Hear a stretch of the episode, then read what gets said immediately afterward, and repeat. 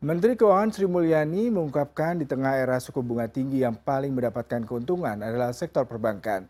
Di hadapan para banker, Sri Mulyani bahkan menyebut perbankan menari di atas penderitaan semua orang di saat suku bunga naik. Dan saya berharap tahun 2023 ini seluruh bankers mengequip dirinya meskipun 2022 dalam situasi yang tidak biasa. Tapi sebetulnya saya bicara dengan para bankers kalau bicara tentang interest rate naik itu Anda sebetulnya malah menari-nari di atas penderitaan semua orang. Jadi karena saya beda sekali kalau saya bicara tentang kenaikan suku bunga terus wajah Anda kayaknya wajahnya malah lebih bahagia gitu.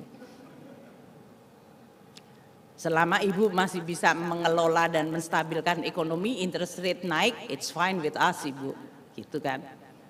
Tapi itu tidak otomatis seperti itu karena cost of fund yang tinggi pasti akan mempengaruhi kegiatan ekonomi secara menyeluruh.